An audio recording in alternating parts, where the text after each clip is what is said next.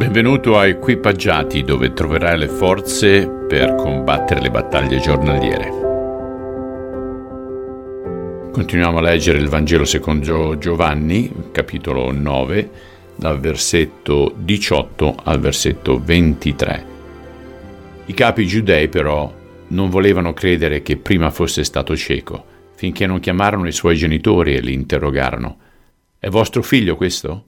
È nato proprio cieco? Se è così, come mai ora ci vede?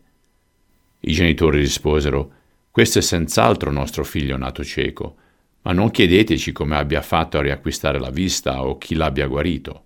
È grande abbastanza per spiegarsi da solo, chiedetelo a lui. Parlavano così perché avevano paura dei capi giudei. Costoro infatti avevano proibito alla gente di dire che Gesù era il Messia, pena la scomunica. Signore, tu ci dici che negli ultimi tempi sarà sempre più dura per i credenti non essere perseguitati. Fa sì che la nostra fede sia tale, sia così forte da non rinnegarti mai, anche se ci costi questa vita terrena. Perché come disse Paolo, per noi vivere è Cristo e morire è guadagnare. Dacci quella forza di testimoniare a qualsiasi costo attraverso il tuo Spirito Santo. Te lo chiedo nel nome di Cristo. Amen. Ok, miei cari, non vedo l'ora di essere con voi domani. Ciao.